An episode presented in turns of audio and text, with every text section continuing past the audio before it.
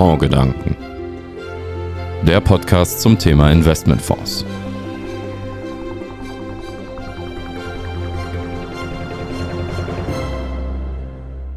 Guten Tag, meine Damen und Herren. Herzlich willkommen zum Podcast Fondsgedanken. Nachholpotenzial bei europäischen Nebenwerten. Dieser Frage wollen wir heute mal nachgehen. Denn europäische Small- und Midcaps liefen zuletzt schlechter als die Standardwerte auf dem Kontinent. Das könnte sich aber bald ändern. Meinen Fachleute wie Lorenzo Carcano. Er ist Co-Head des Team Equity und verantwortlich für den European Smaller Companies Sustainability Fund bei Metzler Asset Management. Auf welche Argumente er seine These stützt, das klären wir jetzt. Guten Tag, Herr Carcano. Freue mich, dass Sie mir zugeschaltet sind. Guten Morgen, Herr Drescher. Vielen Dank, dass ich dabei sein darf. Ja, äh, ich habe diesen Podcast ja dazu genutzt, äh, Ihrer These mal nachgehen zu wollen, äh, dass die europäischen Nebenwerte ein Nachholpotenzial haben. Aber jetzt muss man natürlich zunächst mal am Anfang fragen, ob Sie das schon quasi per Amt immer so sehen müssen als ein Fondsmanager für europäische Nebenwerte.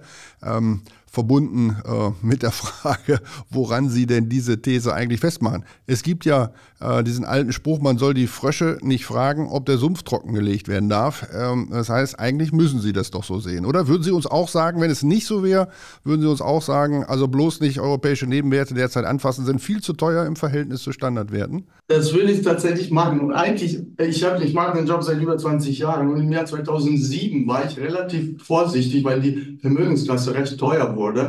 Äh, und ich meine, da erinnern sich auch einige Kunden von uns. Aber jedenfalls, ich denke, äh, ja, zu Ihrer Frage, warum Nebenwerte langfristig interessant sind, das gilt eigentlich nicht nur für Europa, sondern allgemein, ist es im Grunde, wir haben eine, wir haben mit einer Vermögensklasse zu tun, also mit Firmen, die grundsätzlich kleiner sind als die großen Schiffe und oft dadurch auch stärker wachsen können. Und das ist die fundamentale Untermauerung, warum einfach die, die Vermögensklasse Nebenwerte längerfristig spannender ist als die, als die Large Caps. Und wenn man sich anschaut, zum Beispiel in Europa gibt es leider nicht so super lange Zeitreihen, aber Small Mid Cap seit über 25 Jahren in Europa haben immer eine Mehrrenditen erzielt. Es gibt immer Phasen von Schwächen und die Phase, die wir jetzt erleben, ist eigentlich relativ außerordentlich, also sehr lang, über zwei Jahre, hat mit der Zinswende zu tun. Die sind aber immer äh, Phasen, wo man einsteigen kann für den langfristigen Anleger.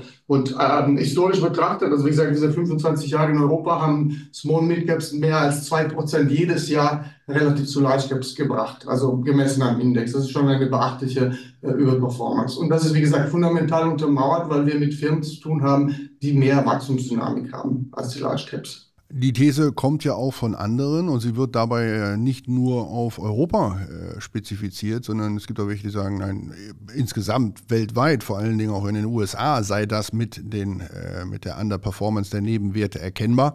Ähm, können wir das mal, ich sag mal, quantifizieren, wenn wir jetzt auf den US-Markt und den europäischen Markt schauen? Äh, ob es im Verhältnis in Europa oder in Amerika die größere Unterbewertung gibt? Also ich glaube, also erstens, wenn man sich die Zeitreihen auch USA anschaut, USA haben wir wirklich längerfristigeren Zeitraum, seit, seit den 20er Jahren. Da kann man sagen, dieser auch Outperformance-Trend ist da auch in Amerika und die ist natürlich auch fundamental belegt. Also hier, man spricht von circa 2% mehr Wachstumsdynamik der Firmen, die aus dem Segment kommen, relativ zu Large Caps. Und das ist äh, in Europa ähnlich, aber wie gesagt, hier reden wir von maximal 25, 30 Jahre an Historien von Daten, die wir haben. Und das ist der Grund, warum diese Outperformance da ist. Man muss dazu sagen, Amerika ist ein bisschen ein anderes Bild, weil wir seit 2013 eher so eine Leadership, also bessere Performance der großen Firmen haben, anders als in Europa. Das ist getrieben durch diese Megacaps. Also in Amerika haben wir diese große Dominanz der der, der sehr großen Technologiefirmen, gerade jetzt, die machen über 30 Prozent des S&P 500 aus und die haben im Moment mehr, mehr Wachstumsdynamik. Deswegen USA ist schon, äh, wie soll ich sagen, ein bisschen anderes Feld gewesen. Die letzten neun äh, bis zehn Jahre waren eher Large Caps besser, getrieben durch diese Megacaps. Aber wenn wir auf das Thema der äh, Bewertung schauen, das ist natürlich der zweite Punkt. Also der erste ist das, was Sie sagen, fundamental sind kleinere Firmen spannender, weil sie stärker wachsen und das gilt global. Aber das zweite ist auch die Bewertungsrelation. Also das gilt für Europa sowie USA. Aufgrund dieser Zinsnormalisierungsphase der letzten zwei Jahre haben viele, viele Anleger sich von Small Cap getrennt. Hier mit der Denke, das sind risikoreichere Anlagen und ich gehe mehr auf Sicherheit. Und das hat dazu geführt, dass einfach die Bewertungsrelationen so niedrig wie noch nie sind. Insbesondere, wenn man es relativ zu Large Cap betrachtet hat. Und das heißt, für, für USA haben wir hier Abschläge relativ zu äh, Large Caps von Small Caps. Die sind in Richtung 25 Prozent auf KGV-Ebene basiert. Europa ist es anders, weil Small Cap haben immer eher so eine Prämie relativ zu Large Caps gehabt und diese Prämie ist jetzt auf Null gegangen. Das heißt, das KGV von, äh, also Kursgewinnverhältnis von Nebenwerte relativ zu Large Caps ist jetzt äh, ähnlich gleich praktisch. Und auch da, historisch betrachtet, haben sie aber immer eine Prämie. Von daher auch da sagen wir, wir haben schon äh, interessante Zeiten für, für den langfristigen Anleger, äh, um sich in dieser Vermögensklasse zu engagieren. Es gibt ja diesen alten Spruch, Geschichte wiederholt sich nicht, aber sie reimt sich zumindest. Ähm, wenn wir mal in die Börsenhistorie zurückschauen und äh, schauen uns die Börsenzyklen an, ist dann diese Entwicklung, die wir da gerade sehen nach Ihrer Einschätzung, ist das ein, ein gewöhnliches oder ein außergewöhnliches Phänomen? Das heißt, haben wir in vergleichbaren Situationen früher, ich sag mal rund um eine Rezession beispielsweise, immer diese Underperformance der Nebenwerte gesehen oder ist das etwas, wo man erstmalig sagen muss, nein, das ist jetzt als eine Anomalie aufgetreten und deshalb soll sie genutzt werden? Nein, also Sie haben absolut recht. Normalerweise, also Small und Mid Caps werden generell als zyklischere Aktien empfunden. Das heißt, wenn wir rezessive Phasen haben oder schwierige Wirtschaftsphasen, gibt es immer Underperformance. Und von daher, es ist schon ein Muster erkennbar. Man muss dazu auch sagen, ganz wichtiger Punkt, die Vermögensklasse fängt an zu äh, besser zu performen, bevor die Rezession vorbei ist. Und ich erinnere mich an die Zeit 2008, 2009, das war wirklich die große Finanzkrise. Da haben die Nebenwerte schon Ende 2008 angefangen, besser zu performen als die Large Caps obwohl äh, das Ende der, der Beste war eher März, April 2009. Das muss man im Hinterkopf behalten. Und da, solche Anzeichen haben wir auch jetzt. Wir wissen, dass wir ein bisschen schwierigere Zeiten haben werden äh, auf der Wirtschaftsseite, aber die Small Caps fangen an, einen im Boden zu finden. Das macht mir ein bisschen Mut. Was aber vielleicht anders ist als in anderen Zyklen, ist die Tatsache, naja, wir haben in der, sehr wohl eine Phase gehabt, die anders ist, weil diese unglaubliche niedrige Zinsphase war ein bisschen durch die Manipulation der Zentralbanken, war schon ein bisschen was Besonderes. Und es galt für über sieben Jahre. Und in so einer Phase haben natürlich viele Anleger nicht auf Risiko geschaut, nicht auf Bewertungen und haben auch Small Caps relativ blind gekauft. Und diese Phase jetzt äh, gibt es nicht mehr. Also seit zwei Jahren haben wir eine Normalisierung der Zinssituation. Und das ist auch einer der Gründe, warum eben Small Caps ausverkauft werden. Und von daher, das ist schon eine andere Phase relativ zu anderen Zyklen die ist deswegen, deswegen ist diese andere Performance ausgeprägter im Ausmaß und ein bisschen länger als sonst. Aber ich glaube, sonst haben wir dieselbe Regeln wie immer. Also wir sind jetzt nah an einer Rezession. Wir haben teilweise schon eine Rezession. Äh, wenn keine schlimme Rezession kommt, dann werden diese Aktien äh, bald wieder entdeckt werden. Und von daher ist es schon interessant für den langfristigen Anleger. Also wir halten schon mal fest, äh, da ist eine Underperformance, ähm, ein, ein Gap, was man mit einem Favoritenwechsel schließen könnte und profitieren könnte. Ähm, versuchen wir uns nochmal an der Erklärung. Sie haben gerade schon mal auf die Zinsen hingewiesen. Ähm, können Sie den direkten Mechanismus zwischen steigenden Zinsen und dieser Underperformance der Nebenwerte nochmal festmachen? Äh, gut, äh, ich glaube, wie gesagt, das eine ist diese wir haben diese Phase von extrem äh, niedrigen Zinsen gehabt. Das hat dazu geführt, dass viele einfach sagten, naja, es gibt keine andere Alternative als Aktienanlage. Und viele sind auch in, äh, in Small Caps reingeströmt, halt, weil dort natürlich mehr Wachstumsdynamik vorhanden ist. Und das losgelöst von Bewertungen halt. Und das war natürlich das Besondere an der Phase. Das Jahr 2021 äh, war auch außerordentlich, weil zum Schluss hatten wir keine so schlimme Rezession nach der Pandemie, sondern eher eine starke Erholung. Und äh, darüber hinaus sind alle in Aktien reingeströmt und haben gar nicht auf Bewertungen geschaut. Das hat dazu geführt, dass die Bewertung sehr, Relation sehr hoch ging.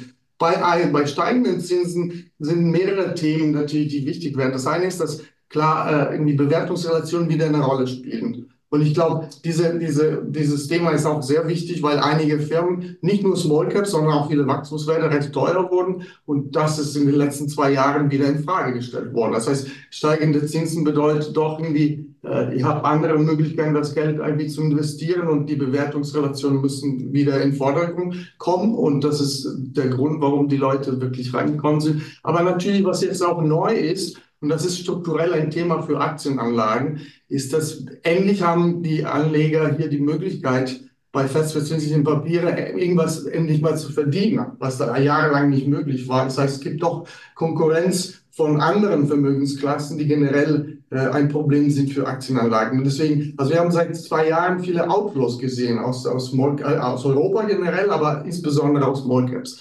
Und das ist der Trend, der auch irgendwie sehr negativ sich ausgewirkt hat. Und der wird sich normalisieren. Auch da ganz wichtig. Äh, wenn diese, die Zinsthematik ist verstanden, ist, die Zinsen ist, sind strukturell höher, werden aber nicht viel weiter höher gehen aus unserer Sicht. Und das heißt, irgendwann mal werden auch Aktienanlagen wieder entdeckt und natürlich auch Small Caps. Viele Ihrer Kollegen weisen noch auf ein anderes Phänomen hin. Sie sagen, es gibt immer mehr passive Investoren, immer mehr Index-Investoren über ETF. Da sei ein Fokus auf den Standardwerten äh, durch, die, durch die großen Indizes, an denen man sich da orientiert. Und deshalb würden die Nebenwerte quasi systematisch äh, vergessen und zu wenig honoriert. Ähm, damit verbinden sich für mich zwei Fragen. Zum einen sehen Sie das auch so und das andere, warum sollte sich das jetzt ändern in der näheren Zukunft? Ja, ich glaube, zu, zu, äh, die erste Frage, ich glaube, die, die ETF-Landschaft hat sich auch sehr entwickelt die letzten Jahre. Es gibt nicht mehr nur reine Replikation von, äh, von Indizes, die man kennt, sondern es gibt auch Smart-ETFs letztendlich, also Zusammensetzung von unterschiedlichen äh, Aktien und, und Firmen. Das heißt, es gibt schon ETFs, die auch mehr und mehr Small Caps kaufen. In Amerika ist übrigens auch schon der Anteil an passiven Investment, also ETFs in Small Cap schon recht hoch. Also das ist ein bisschen, also von daher, es ist nicht so, dass die Vermögensklasse vernachlässigt wird durch die ETFs rein. Es ist natürlich schon, für mich mehr die Frage ist das, weil, naja, die Leute sagen, passiver äh, Fonds oder, oder lieber ein, ähm, ein, ein aktiven Fonds. Ähm, ich glaube, man muss, äh, also natürlich gibt es riesige Vorteile bei passiven Fonds. Die Kosten sind natürlich das Wichtigste. Das Problem ist das folgende. Also wir haben hier mit grundsätzlich eine sehr hohe Anzahl von Firmen zu tun. Also ob Europa oder, oder Amerika, es sind teilweise tausende Firmen, die sich investieren können. Anders als die Large Cap, die kleiner sind, die weniger sind. Sie wollen aber nicht alle diese tausend Firmen haben, weil nicht alle gut sind. Und von daher, also eine Fokussierung auf die richtigen Firmen spricht eher für einen aktiven Ansatz aus meiner Sicht. Das ist das eine. Das zweite ist, dass das, das Small-Mid-Cap-Segment ist immer noch relativ ineffizient. Das heißt, auch hier kann man sagen, also nicht alle Marktteilnehmer beobachten dieses Segment und das heißt, Ceteris Paribus, wenn Sie einen guten Anlageansatz haben, Erfahrung auch wichtig, dann können Sie auch eine Mehrrendite immer erzielen, was oft bei Large Caps nicht so leicht ist, relativ zu Ihrem Index oder Benchmark. Und das spricht wiederum auch für einen aktiven Ansatz. Das heißt, die Fokussierung auf weniger Firmen und das zweite eben diese Möglichkeiten, Alpha zu gehen, also eine Mehrrendite zu generieren, sprechen in meinen Augen strukturell für, für Small Mid Caps. Aber wie gesagt, es ist unbestritten, dass auch hier der Trend Richtung passive Anlage ähm, auf jeden Fall äh, gültig ist. Ja, immer mehr. Sprechen wir nochmal über den Zyklus. Äh, da wird der eine oder andere sagen, er habe doch aus der Historie gelernt, dass die Nebenwerte eigentlich erst dann laufen, wenn der Konjunkturzyklus schon fortgeschritten ist und die Standardwerte schon mal richtig Fahrt aufgenommen haben. Dann kauft man die doch eigentlich erst. Was sagen Sie denjenigen? Denn das ist ja nicht die Zyklusphase, in der wir im Augenblick sind. Ja, also ich glaube, zwei beobachten. Das eine ist, dass, also meiner Meinung nach, und ich meine, wenn man sich aber die historischen äh, Zahlen anschaut, der Grund, warum sie Nebenwerte beimischen und wohlbemerkt beimischen, sie würden nicht einfach ihr ganzes Geld in Small Mid Caps, ist, dass einfach diese Vermögensklasse über die längerfristigen Zeiträume eine, eine gute Rendite relativ zu Large Cap liefert.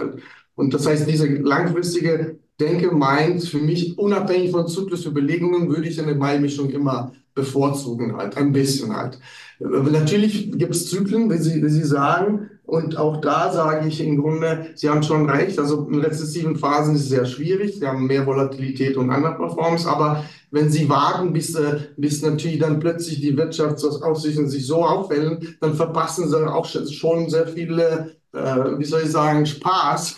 Und ich erinnere mich an Phasen wie 2003 oder 2009, wo wir irgendwie aus schwierigen ähm, Phasen rauskamen. Und dann war, da waren Jahre, wo nicht nur Small Caps extrem liefen, relativ zu Large Caps, sondern auch äh, also aktive Ansätze gut funktioniert haben. Also ich will nur sagen, auch hier, klar, zyklische Überlegungen sind wichtig, aber nicht zu lange zögern letztendlich. Und, und das ist halt schon äh, ein wichtiger Punkt. Man immer wieder hört, ist, äh, Nebenwerte sind ein Grund äh, für aktives Fondsmanagement. Die solle man nicht äh, mit passiven ETF-Strategien ähm, begleiten. Ähm, auf der anderen Seite muss man sagen, wenn ein ähm, Fonds das beimischt, der sonst in Standardwerten investiert und der Fondsmanager sagt, als aktiver Manager sorge ich dafür, dass die Nebenwerte da auch mit reinkommen, ist das eine Sache. Wenn ich aber jetzt mir anschaue, Anlageuniversum nur Nebenwerte, ähm, Sie haben eben selber gesagt, die ETF-Industrie hat sich weiterentwickelt. Kann ich das nicht heute genauso gut mit einem ETF abdecken wie mit einem aktiv gemanagten Fonds, wie Sie ihn verwalten? Ja, also sind sehr berechtigte Fragen. Also wie gesagt, ich will nicht, ich bin natürlich aktiver Fondsmanager, von daher meine Antwort ist logisch, glaube ich. Aber ich glaube wirklich daran, dass ein aktiver Manager bei diesem Segment einen Mehrwert, äh, auch bei diesen hohen Kosten äh, rechtfertigen kann und langfristig. Deswegen sage ich mal, ich würde schon empfehlen, diese Beimischung nicht über einen passiven Fonds, sondern über, über einen aktiven Fonds, äh, über jemanden, der schon sich auskennt über mehrere Jahre. Das ist ein wichtiger Punkt, weil da kann man wirklich sehr viel an Mehrwert über diese Auswahl der richtigen Firmen erzielen, glaube ich. Das Zweite, was Sie angesprochen haben am Anfang, also diese äh, normale Fondsmanager, die beigemischt haben, also die Small Mid Caps immer beigemischt haben, das ist auch ein interessanter Punkt, weil über die letzten 20 Jahre viele der Large Cap Manager haben viele ihrer Performance über Beimischung bei Nebenwerte in diesen normalen Fonds erreicht. Und diese letzten zwei Jahre waren so verheerend für Small Mid Caps, dass diese ganze Beimischung verschwunden ist. Die sind alle raus. Keiner kümmert sich mehr um, um diese Aktien. Und das, glaube ich, auch wird anders, wenn die Leute dann plötzlich sehen, dass doch einige Nebenwerte wieder anfangen zu laufen, dann glaube ich, da kommt auch wieder Interesse von dieser Seite in, in Richtung äh, Small Mid Caps. Und von daher, also ist es auch zu erwarten, dass auch von der Seite mehr mehr, mehr Fantasie, Musik und, und Performance kommen kann. Und so letztendlich zum Schluss muss der Anleger selber entscheiden, ob ETFs oder nicht. Viele Anleger haben diese so Core-Satellite-Strategie, wo sie sagen, naja, ich decke eher so größere, liquidere Märkte über einen passiven äh, Instrument, ETF, und dann dort, wo ich mehr Überzeugung habe, äh, Schwellenländer, Small Caps oder sowas, kann ich vielleicht einen aktiven Ansatz beimischen. Das wäre auch eine Alternative. Äh, ein Zwischenfazit äh, können wir schon mal an dieser Stelle ziehen. Nachholpotenzial bei europäischen Nebenwerten. Äh, diese Frage ist mit Ja anscheinend zu beantworten. Ähm, ob und wie schnell man diese Bewertungslücke hm, für sich nutzbar machen kann, das wird die Zukunft erst zeigen. Aber es verbindet sich damit die Frage, an wen richtet sich eigentlich dieser Hinweis, diese Aufforderung? Mit anderen Worten, wer ist die Zielgruppe, wer ist das Zielpublikum, das einen europäischen Nebenwerte-Aktienfonds kauft? Und ich verbinde das auch gleich mit der Frage, ob es dann eher ein Buy-and-Hold-Investment ist oder ob es eher ein Timing-Baustein ist, wo man jetzt dann eben gerade sagt, jetzt ist es interessant reinzugehen und dann ist raus, weil das würde ja auch schon etwas über die Zielgruppe sagen, an die sie sich richten. Information, Drescher und Sie. Fonds Scout. Sehen Sie Fonds mit anderen Augen. Seit zweieinhalb Jahrzehnten ist der Fonds Scout Deutschlands ältester Informationsdienst für Fonds. Unabhängig in Recherche und Analyse, pointiert in der Beschreibung und Kommentierung von Ereignissen, Entwicklungen und Produkten. Schon 1997 als erster deutscher Börsenbrief für Fonds aufgelegt, ist der Fonds Scout inzwischen mit der Zeit gegangen und erscheint seit 2020 als Sammlung unregelmäßiger Blogbeiträge ihrer Verfasser Dirk Arning und Björn Drescher. Machen Sie doch einfach Gebrauch von diesem Angebot, zwei erfahrenen Fondsanalysten über die Schulter zu blicken, sie auf ihren Streifzügen durch die Fondsbranche zu begleiten und sich eine Meinung einzuholen. Sie finden den Fonds Scout unter www.drescher-zi.de. Viel Spaß beim Lesen. Ja, also gut, ich glaube, letztendlich, das gilt für jede Aktienanlage, äh, eignen sich natürlich Aktienanlagen nur für langfristig orientierten Anleger. Das heißt, irgendwie, wenn ich kurz vor der Pensionierung stehe und das Geld brauche für, äh, für meine nächsten Jahre, dann vielleicht würde ich nicht so viel in Aktien reintun oder andere Strategien, so mit Dividendenschwerpunkt. Aber letztendlich eine Aktie ist langfristig die bessere Anlagemöglichkeiten, gerade in Zeiten, wo Inflation strukturell ein bisschen höher wird als die letzten 20 Jahre. Das ist ein besserer Inflationsschutz, äh, generell. Von daher, das ist richtig. Das heißt, im Grunde, also ich würde sagen, derjenige, der sich diesen langfristigen Horizont leisten kann, soll die Strategie oder die, die, diese Vermögensklasse als eine Bayern holt äh, Strategie sehen, als Beimischung natürlich immer, also neben eher anderen Themen. Ich bin ja auch der Meinung, dass Dividendenstrategie immer wichtiger werden, gerade jetzt in Zeiten, von, von ein bisschen höheren Zinsen als die letzten zehn Jahre. Aber eine Beimischung bei diesen Nebenwerten ist auch für mich äh, unerlässlich. Also als Buy-and-Hold-Strategie. Derjenige natürlich sich ein bisschen mehr Timing, äh, äh, Fähigkeiten zutraut, kann natürlich versuchen, eben jetzt würde ich mehr kaufen halt und wenn wieder die Bewertungsrelationen zu teuer werden, dann ein bisschen reduzieren. Aber ich selber betrachte die Vermögensklasse als eine langfristige Bein-Wohlbein-Mischung. Damit haben wir auch geklärt, für wen das geeignet ist. Äh, für den Vermögensverwalter, für den Dachfondsmanager, der ist als eine Beimischung betrachtet. Ein Privatanleger hm, kann das tun, dem ist vielleicht sogar, das ergänze ich noch, auch ein Sparplan äh, äh, anzuraten, ähm, um die höhere Schwankungsbreite hier durchaus für sich nutzbar zu machen. Aber wir halten also fest, Nachholpotenzial bei europäischen Nebenwerten gibt es. Und es ist jetzt nach Ihrem Dafürhalten ein guter Zeitpunkt, sich zu engagieren, wenn man es noch nicht getan hat und ansonsten seine Beimischungsgröße wohlwollend zu prüfen äh, ob da gegebenenfalls noch mehr geht. Herr Kakano, danke für die Ausführungen. Am Ende unseres Podcasts frage ich immer nach einer Literaturempfehlung. Was haben Sie uns mitgebracht, was Sie derzeit lesen oder was Sie uns nahelegen, dass wir es tun sollten? Also ich würde eine, keine, keine schwere Kost, also eine sehr leichte Kost, also kein Meisterwerk. Das ist ein Buch von einem Herrn Ryan Holiday, also wie Urlaub, ähm, ein Amerikaner, das heißt der tägliche Stoiker. Das ist im Grunde eine Sammlung von äh, Weisheiten, Geschichten, also jeden Tag hat einen von, von Philosophen und Ähnlichen halt, die meiner Meinung nach sehr viel helfen in der jetzigen sehr komplexen Zeit in jeder Hinsicht, ob beruflich oder privat, für viele Leute ein bisschen so Gelassenheit und äh, ja, Abstand zu gewinnen. Und das ist, für mich war es sehr wichtig. Äh, und ich glaube, es ist auch wichtig für viele andere. Von daher, das würde ich schon empfehlen. Herr Cagano, danke für dieses Interview. Meine Damen und Herren, herzlichen Dank fürs Zuhören hier bei unserem Podcast. Und so Sie den Kanal noch nicht abonniert haben, bitte ich Sie, das zu tun, ihn zu bewerten, wo Sie in den sozialen Medien die Möglichkeit dazu haben und ihn weiter zu empfehlen an Ihre Kollegen. Und ansonsten verabschiede ich mich hier wie gewohnt aus dem ABC Tower in Köln mit einem Kölschen Tschö.